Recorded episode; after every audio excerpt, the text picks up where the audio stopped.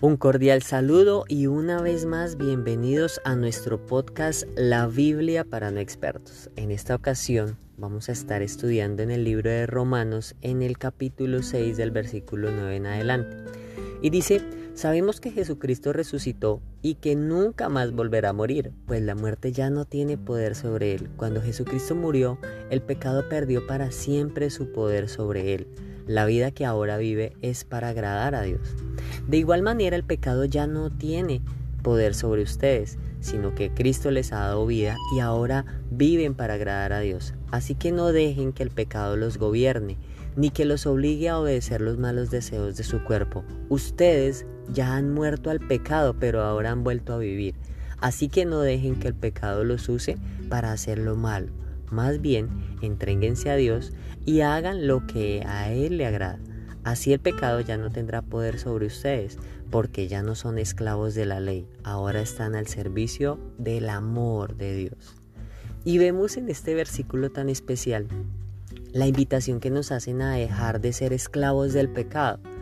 Y cuando habla de dejar de ser esclavos del pecado es olvidarnos del pecado y, y enfocarnos en lo correcto, en lo bueno y en lo íntegro. Y eso es algo de lo que hemos hablado en algunos episodios anteriores.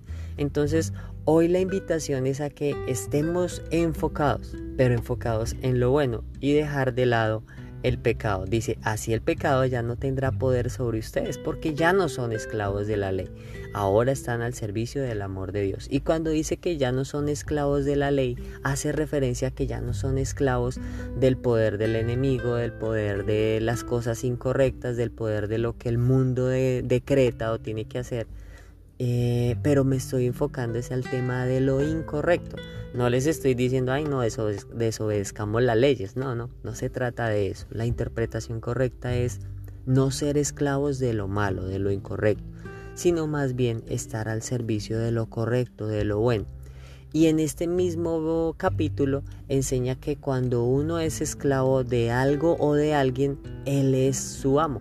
Es como cuando en las épocas anteriores alguien era o trabajaba para el rey, pues era esclavo del rey. El rey tenía poder sobre él. Entonces, hoy la invitación es a que pensemos en de quién queremos ser, a quién queremos servir, a lo malo o a lo bueno. Si tú haces lo malo, pues vas a servir al rey de lo malo. Si tú haces lo bueno, pues vas a servir al rey de lo bueno. Entonces, hoy es tiempo de dejar de ser esclavos de lo malo.